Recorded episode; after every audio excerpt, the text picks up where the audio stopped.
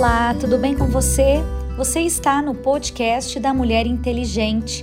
Eu, pastora Karina Tudela, e você na jornada da leitura bíblica diária.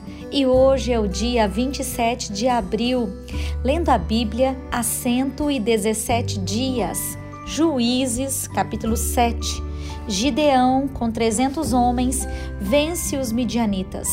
Então Jerubaal, que é Gideão, se levantou de madrugada e todo o povo que com ele havia e se acamparam junto à fonte de Arode, de maneira que tinha o arraial dos midianitas para o norte, pelo outeiro de Moré, no vale. E disse o Senhor a Gideão: Muito é o povo que está contigo, para eu dar os midianitas em sua mão, a fim de que Israel se não glorie contra mim, dizendo: A minha mão me livrou. Agora, pois, apregou aos ouvidos do povo, dizendo: Quem for covarde e medroso, que volte e vá-se apressadamente das montanhas de Gileade. Então voltaram do povo vinte e dois mil e dez mil ficaram. E disse o Senhor a Gideão: Ainda muito povo há, faz-os descer as águas, e ali provarei. E será que aquele de que eu te disser, este irá contigo, esse contigo irá. Porém, todo aquele de que eu te disser, este não irá contigo, esse não irá. E fez descer o povo às águas. Então o Senhor disse a Gideão: Qualquer que lamber as águas com a sua língua, como as lambe o cão, esse porás à parte, como também a todo aquele que se abaixar de joelhos a beber. E foi o número do que, dos que lamberam, levando a mão à boca, trezentos homens, e todo o resto do povo se abaixou de joelhos a beber as águas. E disse o Senhor a Gideão: Com estes trezentos homens que lamberam as águas, vos livrarei e darei os midianitas na tua mão, pelo que toda outra gente se vá, cada um ao seu lugar. E o povo tomou na sua mão a provisão e as suas buzinas, e ele enviou todos os outros homens de Israel cada um à sua tenda. Porém, os trezentos homens reteve e estava o arraial dos midianitas abaixo no vale. E sucedeu que naquela mesma noite o Senhor lhe disse: Levanta-te e desce ao arraial, porque tenho dado na tua mão. E se ainda temes descer, desce tu e o teu moço, pura o arraial e ouvirás o que dizem, e então se esforçaram as tuas mãos e descerás ao arraial. Então desceu ele com seu moço, pura até ao extremo das sentinelas que estavam no arraial. E os midianitas e os amalequitas e todos os filhos do Oriente jaziam no vale como gafanhotos em multidão, e eram inumeráveis os seus camelos, como a areia que há na praia do mar, em multidão. Chegando, pois, Gideão, eis que estava contando um homem ao seu companheiro um sonho e dizia: Eis que um sonho sonhei, eis que um pão de cevada torrado rodava pelo arraial dos midianitas e chegava até as tendas e as feriu e caíram e transtornou em cima para baixo e ficaram abatidas. E respondeu o seu companheiro e disse: Não é isso outra coisa senão a espada de Gideão, filho de Joás, varão israelita? Deus tem dado na sua mão aos midianitas e a todo esse arraial. E sucedeu que, ouvindo Gideão a narração desse sonho e a sua explicação, adorou e tornou ao arraial de Israel e disse: Levantai-vos, porque o Senhor tem dado o arraial dos midianitas nas vossas mãos. Então repartiu os trezentos homens em três esquadrões e deu-lhes a cada um nas suas mãos buzinas e cântaros vazios, com tochas neles acesas. E disse-lhes: Olhai para mim e fazei como eu fizer. E eis que chegando eu ao extremo do arraial, será que como eu fizer, assim fareis vós? Tocando eu e todos os que comigo estiverem a buzina, então também vós tocareis a buzina ao redor de todo o arraial e direis pelo Senhor e Gideão. Chegou, pois, Gideão e os cem homens que com ele iam ao extremo do arraial, ao princípio da vigília da meia-noite, havendo-se já posto as guardas e tocaram as buzinas e partiram os cântaros que tinham nas mãos. Assim tocaram os três esquadrões as buzinas e partiram os cântaros que tinha nas suas mãos esquerdas e tochas acesas e nas suas mãos direitas as buzinas que tocavam e exclamaram espada do Senhor e de Gideão. E ficou-se cada um no seu lugar ao redor do arraial. Então todo o exército deitou a correr e gritando fugiram.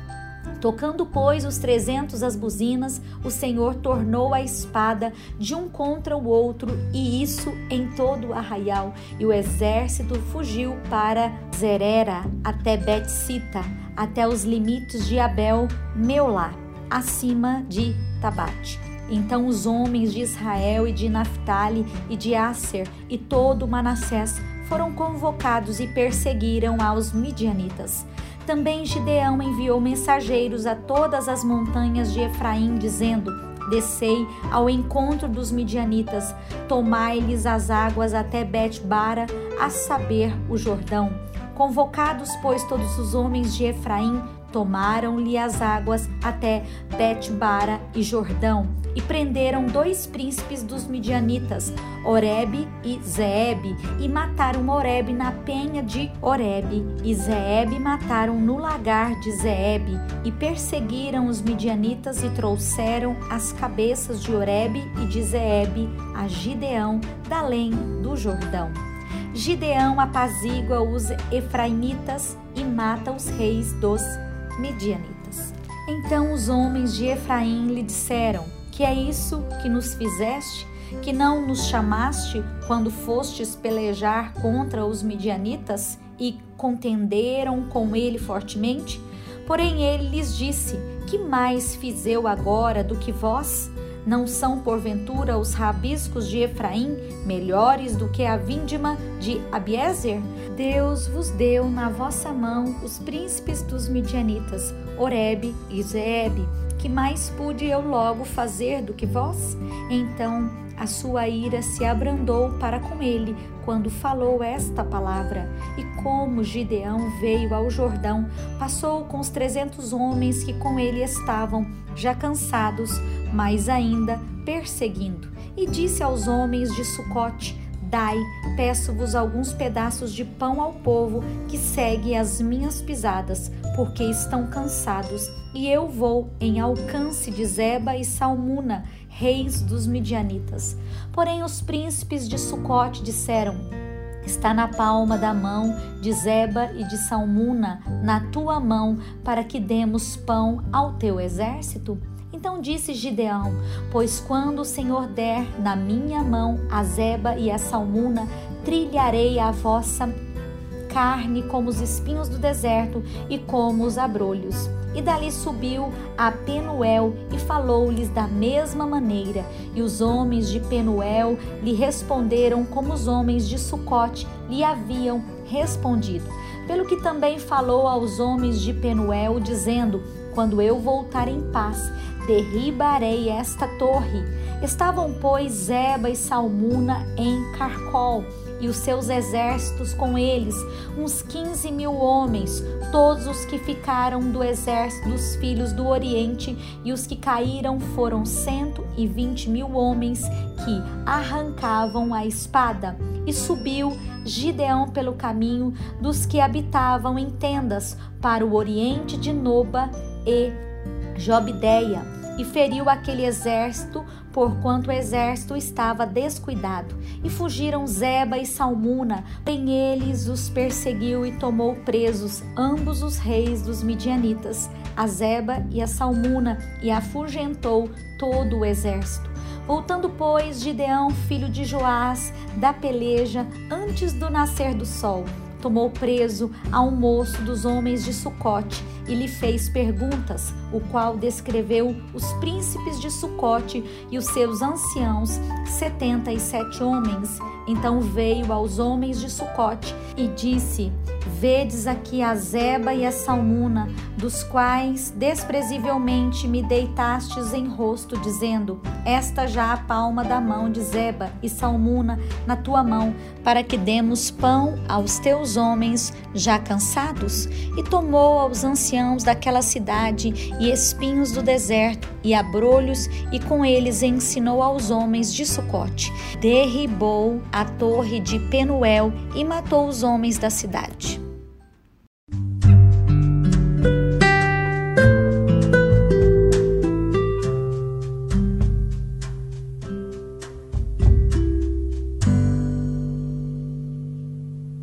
Novo Testamento, Lucas capítulo 23, versículo 13.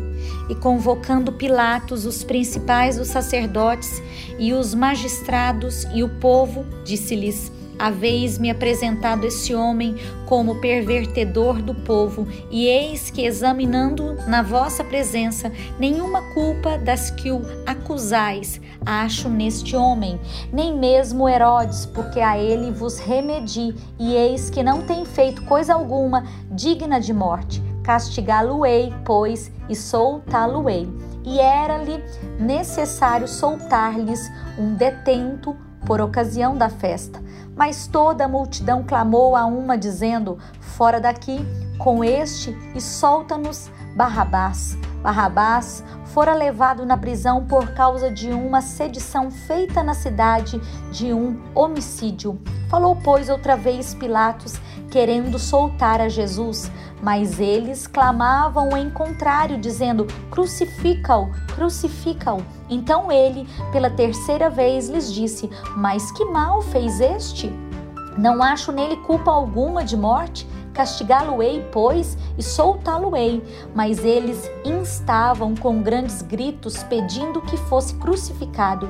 E os seus gritos e dos principais, os sacerdotes, redobravam. Então Pilatos julgou que devia fazer o que lhes pediam. Soltou-lhes o que fora lançado na prisão por uma sedição e homicídio, que era o que pediam, mas entregou Jesus à vontade deles.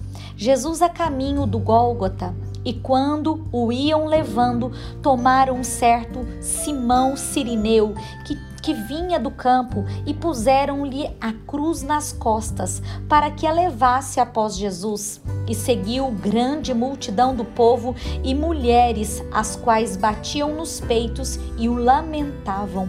Porém, Jesus, voltando-se para elas, disse: Filhas de Jerusalém, não choreis por mim, chorai antes por vós mesmas e por vossos filhos, porque o eis que hão de vir dias em que dirão: Bem-aventurados as estéreis e os ventres que não geraram e os peitos que não amamentaram. Então começarão a dizer aos montes: Cai sobre nós, e os outeiros cobre-nos porque se ao madeiro verde fazem isso, que se fará ao seco? E também conduziram outros dois que eram malfeitores para com ele serem mortos. A crucificação. E quando chegaram ao lugar chamado a caveira, ali o crucificaram, e aos malfeitores, um à direita e outro à esquerda. E dizia Jesus: Pai, perdoa-lhes porque não sabem o que fazem. E repartindo as suas vestes, lançaram sortes. E o povo estava olhando, e também os príncipes bombavam dele, dizendo: Aos outros salvou, salve-se a si mesmo, se este é o Cristo, o escolhido de Deus. E também os soldados escarneciam dele, chegando-se a ele e apresentando-lhe vinagre, e dizendo: Se tu és o rei dos judeus, salva-te a ti mesmo. E também por cima dele estava um título escrito com letras gregas, romanas e hebraicas. Este é o rei dos judeus. E um dos malfeitores que estavam pendurados blasfemava dele, dizendo: Se tu és o Cristo, salva-te a ti mesmo e a nós. Respondendo, porém, o outro, repreendia-o, dizendo: Tu nem ainda temes a Deus, estando na mesma condenação? E nós, na verdade, com justiça, porque recebemos o que os nossos feitos mereciam, mas este nenhum mal fez. E disse a Jesus: Senhor, lembra-te de mim quando entrares no teu reino. E disse-lhe Jesus: Em verdade te digo que hoje estarás comigo no paraíso.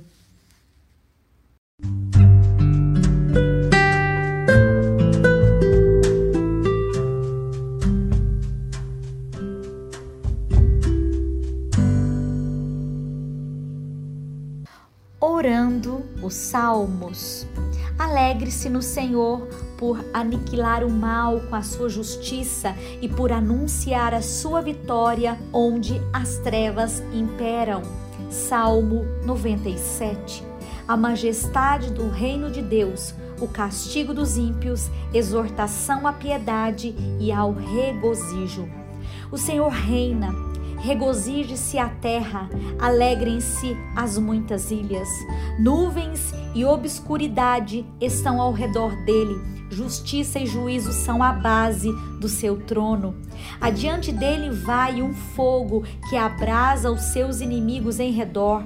Os seus relâmpagos alumiam o mundo, a terra viu e tremeu. Os montes se derretem como cera na presença do Senhor, na presença do Senhor de toda a terra. Os céus anunciam a sua justiça e todos os povos veem a sua glória. Confundidos sejam todos os que servem as imagens de escultura, que se gloriam de ídolos inúteis. Prostrai-vos diante dele todos os deuses. Sião ouviu e se alegrou, e os filhos de Judá se alegraram por causa da sua justiça ao Deus. Pois tu, Senhor, és o Altíssimo em toda a terra, muito mais elevado do que todos os deuses. Vós que amais ao Senhor, aborrecei o mal, ele guarda a alma dos seus santos, ele os livra das mãos dos ímpios. A luz semeia-se para o justo e a alegria para os retos de coração.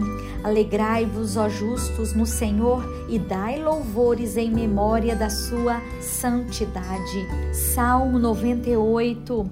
Convida-se a louvar ao Senhor por amor de sua salvação Cantai ao Senhor um cântico novo, porque ele fez maravilhas. A sua destra e o seu braço santo lhe alcançarão a vitória. O Senhor fez notória a sua salvação, manifestou a sua justiça perante os olhos das nações. Lembrou-se da sua benignidade e da sua verdade para com a casa de Israel. Todas as extremidades da terra viram a salvação do nosso Deus.